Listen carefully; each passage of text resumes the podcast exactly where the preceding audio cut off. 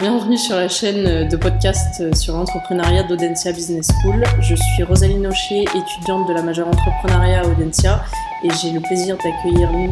Nicolas Davoust, fondateur de Gens de Confiance, qui est venu partager avec nous son expérience d'entrepreneur. Donc euh, Nicolas, est-ce que vous pouvez brièvement vous présenter et nous présenter votre entreprise euh, Gens de Confiance? Avec plaisir.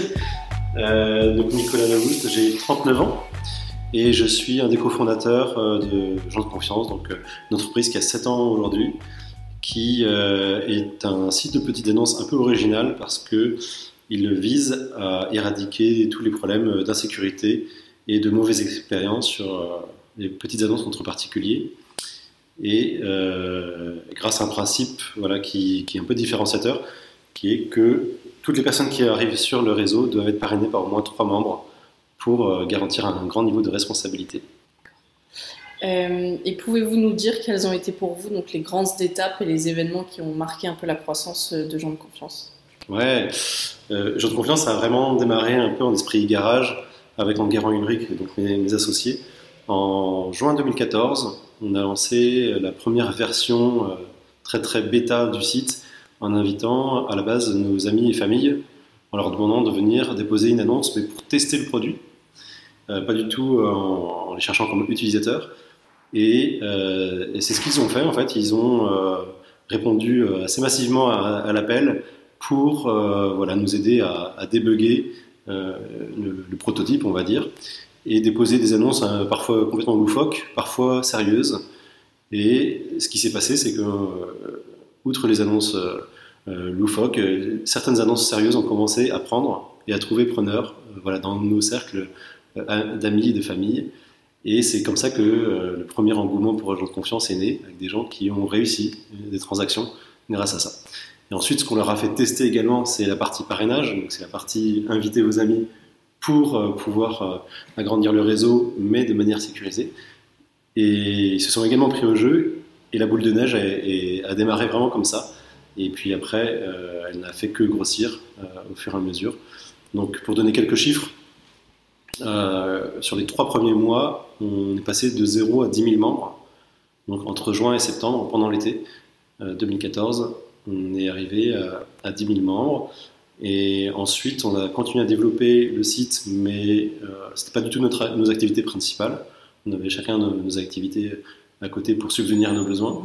Euh, pendant, euh, pendant 18 mois, voilà, un peu en side project, sans avoir besoin du tout de, se rémunérer dessus, de monétiser, quoi que ce soit. Donc on avait vraiment pris le temps de bien faire les choses et de ne pas brûler les étapes. Et en particulier, on a augmenté le niveau euh, de sécurité, on va dire, à l'admission, en passant de 1 par 1 à 2 par 1, puis à 3 par 1, qui est le nombre de parrains qu'on demande aujourd'hui euh, à l'inscription, qui n'a pas bougé depuis. Euh, chemin faisant, on est arrivé fin 2015 à quasiment 50-60 000 membres à l'époque. Et là, on s'est aperçu qu'en fait, il y a vraiment quelque chose qui sortait de l'ordinaire et qui nous a euh, fait percevoir qu'il pouvait y avoir un, avenir, on va dire, professionnel à cette petite activité.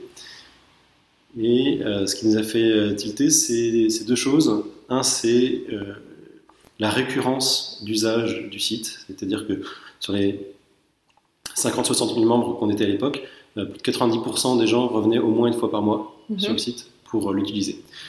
Et donc ça, c'est hyper différenciateur parce que c'est vrai que parfois des nouvelles activités, des nouvelles entreprises, euh, en particulier dans le numérique, attirent beaucoup sur une promesse, une belle vitrine, euh, quelque chose qui, a l'air sympa. Et puis en fait, bah, derrière, les gens l'utilisent une fois, deux fois, sont déçus parce que ça ne fonctionne pas, parce que ceci, cela, la promesse n'est pas remplie, et arrêtent complètement d'utiliser, désinstallent l'application. Et donc, on a des, entreprises du, du numérique qui peuvent attirer beaucoup d'utilisateurs, avoir des super chiffres en termes d'inscrits, mais derrière euh, des utilisateurs qui ne reviennent pas et donc pas d'usage, donc grosse difficulté à créer du, revenu, de la, mhm. du référent, etc. derrière. Donc nous, c'était tout l'inverse. Finalement, on avait un flux qui était euh, très limité parce que uniquement par bouche à oreille, mais en revanche, les gens qui s'inscrivaient restaient et puis étaient hyper fidèles. donc avec 90% de monthly active users, c'est des chiffres qui sont qui étaient enfin, du jamais vu dans l'industrie, en tout cas des petites annonces. Et, comment vous expliquez qu'il y ait autant de gens du coup, qui reviennent sur votre site comparé à d'autres sites comme Le Bon Coin par exemple? C'est... alors, je Enfin, ce qui a fonctionné, c'est deux choses. Un, c'est que effectivement, euh, les petites annonces qu'il déposait euh, trouvaient preneur, il y avait du succès, euh, ce qui encourageait à en déposer d'autres, mais aussi parce qu'il y avait une couche sociale qui était un peu nouvelle sur les sites de petites annonces. Le Bon Coin n'a pas de, couche sociale, de réseau social associé à leurs produits. Et du coup, bah, nous, il y a beaucoup d'usages qui sont liés au côté social du produit. Un exemple, c'est un ami dépose une annonce, je vais recevoir un mail me disant Tiens, il y a ton, ami Albert euh, qui, à Paris qui vient euh, de, euh, de chercher, je sais pas, un prof particulier ou une babysitter ou autre chose. et donc forcément, bah, ça fait longtemps que j'ai pas vu Albert et tiens, ça m'intéresse parce que j'ai l'impression qu'il arrive dans une, étape, une nouvelle étape de vie et je vais aller voir un peu l'annonce qu'il a déposée juste par curiosité. Et puis en fait, si ça se trouve, bah, moi je connais quelqu'un dans mon réseau qui, peut, qui pourrait répondre à cette annonce et donc je vais pouvoir les mettre en relation. Donc ce côté social, ce côté euh, également euh, d'être prévenu quand on a des nouveaux amis qui arrivent sur la plateforme pour pouvoir les parrainer, mhm. euh, fait que bah, j'ai souvent des sollicitations pour accepter une demande de parrainage, pour mettre en relation deux personnes, ce qui fait que je vais revenir quand même beaucoup plus souvent que sur un site où il n'y aurait eu uniquement que des petites annonces. Donc ça, c'était la première chose qui, euh, premier chiffre très encourageant. Le deux, en, fin 2015. Et le deuxième, chiffre, euh, ça a été qu'on voyait un énorme attachement des membres euh, à notre produit et à notre mission. Et ça, on l'a vu avec les dons. donc, il n'y a en général pas meilleure manière de mesurer quelque chose que quand les gens payent. Et là, on, recevait des cartes postales avec des chèques pour nous remercier euh, d'avoir pu trouver une maison de vacances, d'avoir pu vendre une voiture, d'avoir pu trouver une jeune fille au père, etc. Euh, donc ça, c'est vrai qu'on euh, connaît très peu de services en mode start-up qui reçoivent des dons non sollicités de la part de leur, de leur communauté. Et donc de voir, un, cette rétention assez phénoménale, et deux, cet attachement très fort à la plateforme, nous a fait dire qu'il y avait vraiment quelque chose à creuser derrière et que notre promesse de faire un site de petites annonces sécurisé avait vraiment trouvé un public et était appelé à, grandir fortement. Voilà. Et donc, première étape, ça a été de créer une entreprise, créer la société, euh, fort de ces chiffres, de ces expérimentations, donc de créer la structure pour pouvoir aller plus loin, pour pouvoir recruter entre autres, euh, et aussi pour pouvoir aller lever des fonds. Et donc c'est ce qu'on a fait euh, en fin 2015, début 2016 on a été voir un peu au culot les 5-6 plus gros fonds d'investissement mhm. en start-up euh, à Paris. Et pour leur exposer le projet, la première bonne surprise, c'est qu'ils nous ont tous reçus. Et ce qui nous a un peu étonné, nous, un peu les provinciaux, euh, avec un, petit site, etc., on était loin de ce qu'on voyait dans les French Web et, toutes les, toutes les, voilà, le, type d'entreprise qui va lever beaucoup et, qui, qui, nous semblait être des stars à l'époque. Mhm. Euh, donc on a été voilà, voir tous ces fonds d'investissement et sur les cinq fonds d'investissement euh, qu'on a vus, il y en a un qui nous a reçus euh, en nous disant Bon, vous tombez bien, euh, moi ça fait six mois que j'entends parler de vous par ma femme qui est inscrite sur notre confiance et qui voilà, me parle de vous tout le temps. Mais moi je pensais que c'était un groupe Facebook et, et que c'était au mieux une association, mais je ne pensais pas qu'il y avait un, projet entrepreneurial derrière. Donc quand j'ai vu votre dossier, bah, forcément ça, ça m'intéressait. Et ce fonds, le partenaire qui nous a reçus nous a expliqué euh, que la première chose qui l'a impressionné euh, chez nous, euh, c'était le, niveau de confiance radicalement supérieur à tout ce qu'il voyait habituellement dans la plateforme sur une confiance. Et on me dit, bon, visiblement, vous avez réussi à trouver un moyen assez original, personne n'avait exploré ce truc du parrainage, etc., pour développer la confiance, et visiblement, ça fonctionne. les chiffres sont, voilà, sont hyper clairs à ce sujet. Nous, on a une, thèse d'investissement chez nous autour de, euh, autour de l'économie et de la confiance, euh, qui est qu'en fait, il n'y a pas d'économie sans confiance. Chaque transaction Mhm. euh, nécessite un niveau de confiance et qu'il ne peut pas y avoir de transaction s'il n'y a pas de confiance. Et évidemment, plus vous créez de la confiance, plus vous allez avoir de transactions et plus les transactions vont être euh, réussies et donc ça va faire forcément boule de neige. Et donc les entreprises qui arrivent à créer plus de confiance que leurs euh, concurrents ont un atout en main, un avantage compétitif qui va être décisif euh, dans la bataille à long terme. Ok.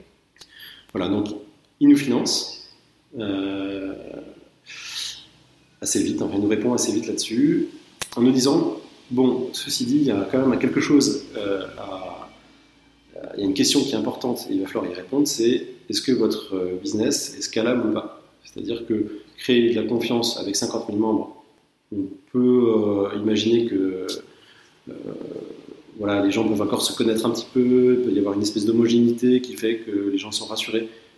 Mais qu'est-ce qui se passe si la communauté est double, si la communauté est triple, x 5, x 10 Est-ce que la confiance au fur et à mesure elle disparaît? Est-ce qu'à un moment ça casse tout ça ou pas? Et, et donc je vous donne euh, comme feuille de route d'arriver à montrer que votre, euh, votre thèse, votre produit, votre mode de fonctionnement Il est applicable aussi. hein. est applicable quand, quand la communauté euh, grandit fortement. Mm. Donc ça voulait dire deux choses. Ça voulait dire, un, faire grandir la communauté, Mhm. et deux, garder une de sécurité. Voilà, donc c'est ce qu'on a fait entre 2015 et 2019. Donc 4 ans dans le monde startup, c'est très long quand même, entre deux levées. Ouais. Mais nous, on est sur un modèle où on prend le temps, on sait qu'on ne peut pas aller plus vite que la musique. Et donc, par viralité, on a réussi à faire euh, grandir euh, la communauté de 50 000 à 600 000 membres. Donc, on a fait plus de x10 et sans perte de qualité. Là, on s'est vraiment aperçu qu'en fait, bah, même en faisant x10, euh, le- il y avait- on avait toujours zéro arnaque, toujours un, un niveau extrêmement faible d'annonces qui débouchent sur un litige, et que du coup, euh, on a vraiment montré que euh, la taille de la communauté ne compte pas dans euh, la sécurité que les gens peuvent avoir Ouais. entre eux. Et ça, c'est vraiment quelque chose qui est très contre-intuitif. hein. Même aujourd'hui, nos membres, euh, beaucoup, quand on leur dit qu'on passe euh, des seuils, etc., en termes de nombre de membres, sont un peu effrayés de se dire Oh là là, mais jusqu'où ils veulent aller. À un moment, euh, c'est bien beau ce qu'ils ont construit, mais on a quand même un peu peur que. ce petit truc de communauté aussi Voilà, restreinte. Exactement, on n'est plus sur la communauté restreinte. Et donc, jusqu'où ça peut aller, cette histoire. Et on sent bien que ça ne peut pas non plus aller jusque 100% de la population française. Mm. quoi. Voilà, donc, euh, quelle est notre, euh, ambition à, à terme? Euh, On arrive à ce moment-là, donc euh, en 2019, et donc une, deuxième grande étape chez, nous, qui a été la série A, donc euh, deuxième levée de fonds. Euh, donc, euh, notre premier investisseur, euh, qui s'appelle Partech Venture, euh, nous a dit bon, on sent que pour vous c'est le bon moment pour euh, aller relever et se relancer dans une dynamique. On arrivait à peu près à l'équilibre, etc. Vous avez rempli votre feuille de route, donc maintenant euh, ouvrez une nouvelle page et euh, allez lever des fonds pour aller encore plus haut, encore plus loin. Euh, en, nous, disant bah, bien sûr, on- nous on va remettre, on va réinvestir chez vous pour garder notre prorata de part.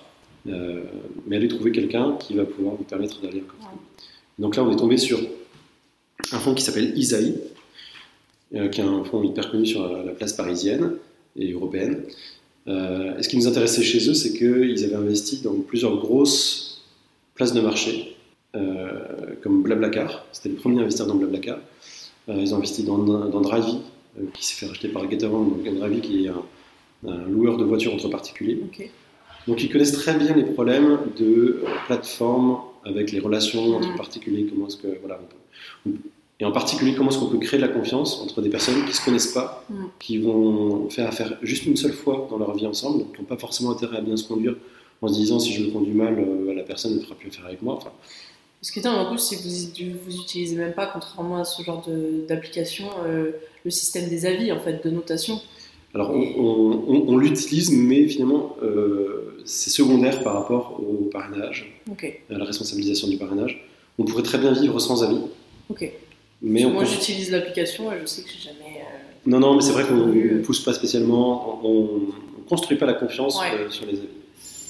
C'est un plus, on va dire. euh, les gens sont contents de recevoir un avis positif suite, suite à une transaction qui s'est bien passée.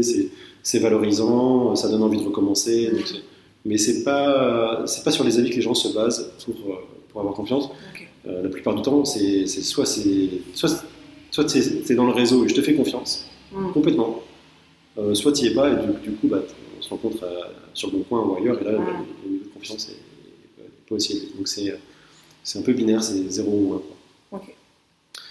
Voilà, donc cette nouvelle page avec Isaïe, et eux, ils nous disent Ok, très bien, euh, vous avez montré que la confiance est scalable, et euh, vous avez un super produit, la promesse est complètement tenue, mais vraiment à 100%. Les gens, vous avez 4,9 sur 5 sur Trustpilot, euh, donc c'est des notes qu'on voit jamais. En fait, c'est très très compliqué d'arriver déjà à 4,5, 4,6, et puis plus on arrive vers, vers 5, plus c'est compliqué parce que le seul avis à 3 ou à 2 vous fait, compte- vous fait changer de, décimale. Donc euh, nous, on a, plus de 2000 avis sur Trustpilot euh, avec une note de 4,9, donc c'est vraiment quelque chose qui est jamais vu. Mais il y a une chose sur laquelle nous, on a un gros red flag et on a envie que vous travailliez dessus, parce que c'est complètement anormal, dans le mauvais sens du terme, c'est que euh, vous n'êtes pas connu. Voilà. Et ça, c'est un peu le, voilà, le truc qui était contre-intuitif, c'est on, a un super produit, les gens sont super contents, mais on n'est pas connu. Effectivement, nous, on s'était basé uniquement sur la viralité, donc sur le fait que les gens en parlent entre eux et, que ça se diffuse par, euh, par capillarité dans la population. Mais c'est vrai que le bouche à oreille, même s'il est positif, même si les gens ont envie de parler de nous, bah, ça a une, une vitesse de propagation qui est. Euh, à un moment, on ne peut pas l'accélérer. Quoi, ça. Mm. Ce qui fait qu'on était à 600, 700 000 membres, avec des gens super fans quand ils nous connaissaient, quand ils nous utilisaient, mais plein de gens qui étaient complètement dans la cible, qui n'avaient jamais entendu parler de nous Mm. du tout. Voilà. Et donc, ils nous ont proposé ce- cette feuille de route de dire, bah voilà, euh, capitalisez sur le super produit que vous avez, sur la super expérience que les utilisateurs ont, super satisfaction, euh, mais faites-vous connaître par d'autres moyens que le bouche-oreille, parce que, euh, en fait, ça, si vous voulez atteindre votre taille, on va dire, de, votre taille cible en France, votre, table, votre total addressable market, et ben, si vous comptez uniquement sur la viralité, ça va vous prendre 20 ans. Et nous, on pense qu'en 5 ans, vous pouvez y aller, quoi, vous pouvez y être. Et alors, du coup, vous avez utilisé quoi comme. euh, système Bah, du coup, la première chose qu'on a fait, c'est monter une équipe marketing. Voilà. On n'avait pas d'équipe marketing. Ça faisait 5 ans qu'on existait et on avait tout basé sur, euh, bah, sur le produit et le service pour faire euh, parler de nous. Mais on n'avait pas du tout dans notre ADN de, et dans nos expériences, dans, dans nos compétences de talent en marketing et en communication. Et donc c'est la première chose qu'on a faite. Depuis, on a investi effectivement du Facebook, du Google, du blog, euh, des partenariats, des, relations presse. Mhm. Euh, on, a même, on a fait du print aussi, on a fait de l'affichage urbain, euh, on a fait du- des pré-rolls TV, on a fait du TikTok, on a fait, voilà, on a fait plein de trucs. Mais euh, c'est vrai que naturellement, on n'était pas trop porté à ça. Et c'était un peu un, un changement chez nous et, Aujourd'hui, voilà, les- on a une équipe qui, qui fonctionne super bien et les chiffres, c'est vrai qu'ils n'ont rien à voir en, ter- en termes Ouais. On, est, parti sur une, dynamique complètement, complètement folle. Donc aujourd'hui, euh, donc ça fait deux ans qu'on avait avec Isaïe, qu'on a mis en place toute cette mécanique. On est passé de 600 000 membres à, à 1,3 million. Donc on a doublé euh, depuis. Et là, l'objectif, c'est euh, dans un an d'arriver à 2 millions. Donc en gros, de faire en un, an et demi ce qu'on a fait en 7 ans avant.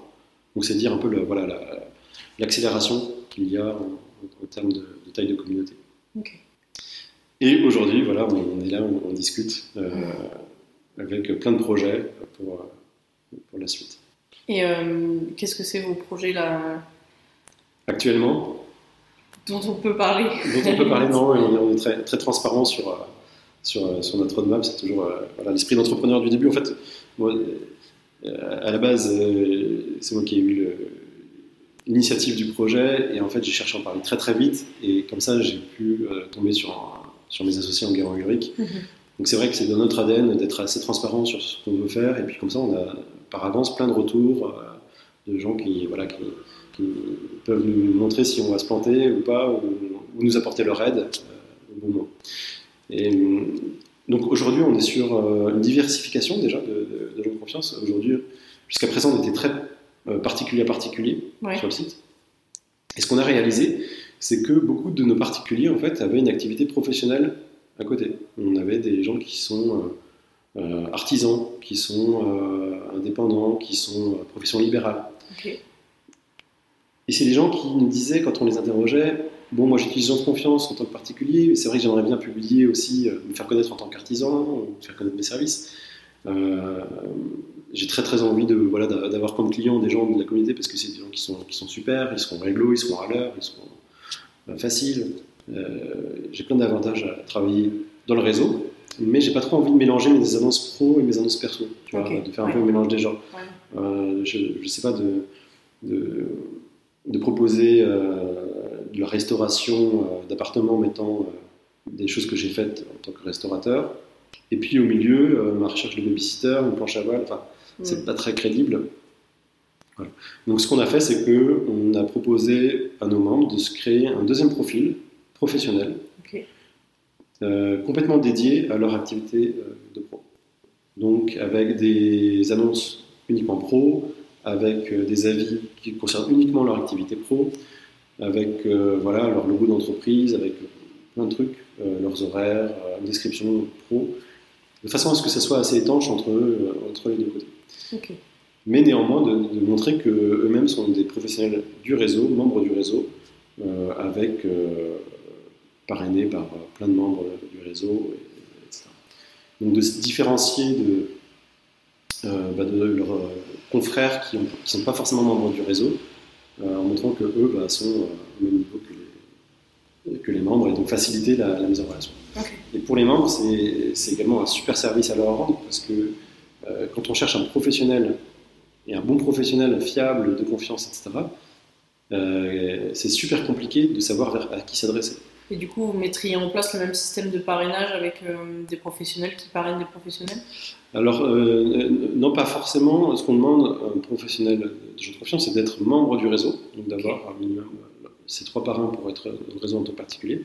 À partir de là, il peut déposer, enfin, il peut créer son, profil de professionnel et commencer à recevoir aussi des avis de membres qui sont passés par eux, de clients, qui vont pouvoir attester que, bah oui, non seulement la personne est fiable, etc., comme ce qu'on attend d'un membre du réseau, mais également qu'elle a un niveau de compétence d'être assez complète tant sur le niveau humain, euh, les soft skills, on va dire, du professionnel, qui soit ponctuel, euh, ponctuel aimable, euh, à l'heure, honnête, mais aussi professionnel, quoi, qui soit doué dans, ce qu'il fait, qu'il réalise voilà, des, belles choses. Et est-ce que vous pourriez nous parler rapidement, je me souviens que vous aviez parlé de ça pendant la présentation, je pense que c'est intéressant dans le sujet là, du changement que vous avez fait. Euh, enfin, vous, vous êtes le fondateur du coup, et, euh, mais au final, c'est pas vous le président aujourd'hui. Alors, oui, c'est effectivement pendant les, enfin jusqu'à l'année dernière en gros, euh, on est trois cofondateurs, on est toujours les trois, trois travaillés à, plein temps chez Jean Confiance, mais il y a eu un changement de rôle qui s'est fait. Euh, et j'ai transféré ma casquette de CEO, euh, donc euh, en fait bah, directeur opérationnel de gens de confiance, à un de mes associés, à Ulrich en l'occurrence, tout simplement en voyant que bah, moi, mon talent personnel, c'est d'initier des choses, de, développer des nouvelles idées à partir de rien, pour les faire grandir. Mais une fois qu'on arrive sur un rythme un peu plus de croisière, on va dire, euh, c'est moi mon talent de, créer l'organisation qui va pouvoir permettre euh, d'aller plus loin. Euh, donc, c'est moi mon talent de, manager des gens, de recruter les, bonnes personnes clés, etc. Et donc, donc c'est vrai qu'à un moment, je me suis retrouvé un peu en souffrance parce qu'on attendait de plus en plus de moi que je sache faire ça. Or, moi, ce n'est pas du tout ce pourquoi, ce pourquoi je suis, fondamentalement fait, fondamentalement fait là où j'y éprouve du plaisir, etc. Et donc, heureusement, euh, le hasard étant bien fait, euh, mon associé Ulrich, c'était beaucoup plus son truc. Et donc, en fait, de fait, il le faisait de plus en plus. Et donc, à un moment, on s'est dit, bon, bah, on constate que c'est plutôt toi qui as cette casquette de CEO. Et moi, du coup, je garde plutôt une casquette de président euh, de l'entreprise. C'est-à-dire que je travaille beaucoup sur, sur la mission de l'entreprise, sur le positionnement, sur la stratégie, sur voilà, des, plus des grandes décisions, mais qui ne sont pas forcément opérationnelles. la représentation, voilà, là je te parle en ce moment, c'est à ce titre que, je le fais. et également, je me suis trouvé une casquette parce que j'ai besoin d'être beaucoup plus les mains dans le cambouis et, à faire moi-même des choses. Une casquette de directeur de l'innovation. Alors c'est un grand mot parce que pour l'instant je suis tout seul à le faire. Euh, et donc, je suis en train de, chercher à recruter pour euh, me créer une, petite équipe euh, là-dessus. Et dans cette équipe, retrouver un peu l'esprit d'origine de, de, de Confiance, c'est-à-dire en fait aller très très vite sur une nouvelle idée et tester des choses, rater peut-être, mais savoir rapidement si c'est, on est dans la bonne direction ou pas, recommencer, réitérer, jusqu'à temps de trouver vraiment le, la bonne proposition de valeur et le, le bon produit pour, pour une nouvelle idée. Donc, évidemment, euh, des choses qui ne sont pas trop loin de l'univers de gens de confiance, qui peuvent euh, rendre service à gens de confiance, élargir notre proposition de valeur. Euh, voilà, donc il y a plusieurs idées. Là, là, sur ces idées-là et ces concepts, je peux moins en parler parce que c'est un, peu plus stratégique et les choses sont, sont un peu plus incertaines. Mais, mais voilà, typiquement, on va essayer de se lancer dans des choses autour, de, du, autour du SEO, autour de l'ultra local. Euh, et on explore des activités qui sont de mise en relation entre voilà, certains professionnels un peu annexes à la confiance. D'accord, ok. Faut rester un peu vague, mais c'est. Oui, j'imagine. Et donc, euh, est-ce que vous auriez un conseil à donner aux entrepreneurs et entrepreneuses qui nous écoutent euh, pour piloter un petit peu leur, leur croissance? Je pense que, ouais, moi je, je pense que si j'ai un conseil, c'est. Euh, parce que si j'en donne 10, on n'en retiendra aucun. Mais un, je pense qu'on peut le retenir, c'est de s'entourer et, de vivre l'aventure à plusieurs. Euh, je pense que ce qui a été fondamental pour l'entreconfiance, c'était qu'on était trois euh, dès le début. Et aujourd'hui, on a. S'il y a bien une chose dont on a conscience, nous trois, mais aussi le reste de l'équipe, c'est qu'on n'aurait jamais pu faire Jean de confiance seul. Moi, je le savais un peu parce que euh, j'ai activement recherché des associés avant de lancer. Euh, parce que ma première boîte, je l'ai faite tout seul et je me suis vraiment cramé. Euh, c'était passionnant parce que j'allais hyper vite, j'étais forcément beaucoup plus libre de, ce que je faisais, mais j'avais pas de. déjà, j'étais assez incomplet, on peut pas être bon partout, donc forcément, il y a des domaines qu'on va complètement délaisser euh, et qui, euh, bah, ça va se payer un jour, quoi. Euh, et donc d'avoir des gens qui sont très complémentaires avec soi, bah, c'est fondamental. Mais au-delà de ça, d'avoir un peu l'effet miroir pour échanger des idées, la réexpliquer, trouver les mots, avoir, un, avoir un retour, se dire ah oui mais tiens, quand tu dis ça, ça me fait penser à ça, penser un peu out of the box, euh, qui fait qu'en fait, on, va beaucoup, beaucoup plus loin dans les idées et on, prend énormément d'avance euh, sur la conception du, produit. Euh, donc, ouais, mon grand conseil, c'est vraiment entourez-vous et, et, même après, de vivre l'aventure à plusieurs, c'est complètement différent. On, mm. on, a des belles choses qui nous arrivent, on a des voilà, des, des, super fruits. Des, euh, et donc de pouvoir partager ça avec d'autres personnes, bah, l'expérience est super différente. C'est comme si euh, tu vas visiter une ville à l'étranger et puis tu es tout seul, tu découvres plein de trucs extraordinaires, mais en fait, après quand tu racontes aux autres en rentrant, c'est pas la même chose que d'avoir partagé avec un groupe d'amis sur place. Quoi. C'est, Et c'est vraiment la même chose. Et, parfois, il y a des choses dures qui arrivent aussi, et là, c'est bien de ne pas, être tout seul à porter ça sur les épaules, euh, voilà, de, partager les, hauts et les bas, les joies et les peines. Euh, le parcours entrepreneurial, c'est pas un téléphérique, c'est plutôt des, un parc d'attractions avec des accélérations fortes vers le haut, fortes vers le bas. Euh, et il faut, être, il faut, pouvoir porter tout ça psychologiquement. Et, tout ça, parfois, c'est trop dur. Donc, d'être deux et d'être trois, il y en a toujours un qui va voir le bon côté des choses, qui va être euh, plus optimiste que l'autre, et forcément, euh, ça aide euh, à passer les, moments difficiles. merci beaucoup. Un grand merci à Nicolas d'avoir répondu à nos questions et puis vous pourrez retrouver l'ensemble de nos podcasts sur podcastentrepreneur.audencia.com. À bientôt.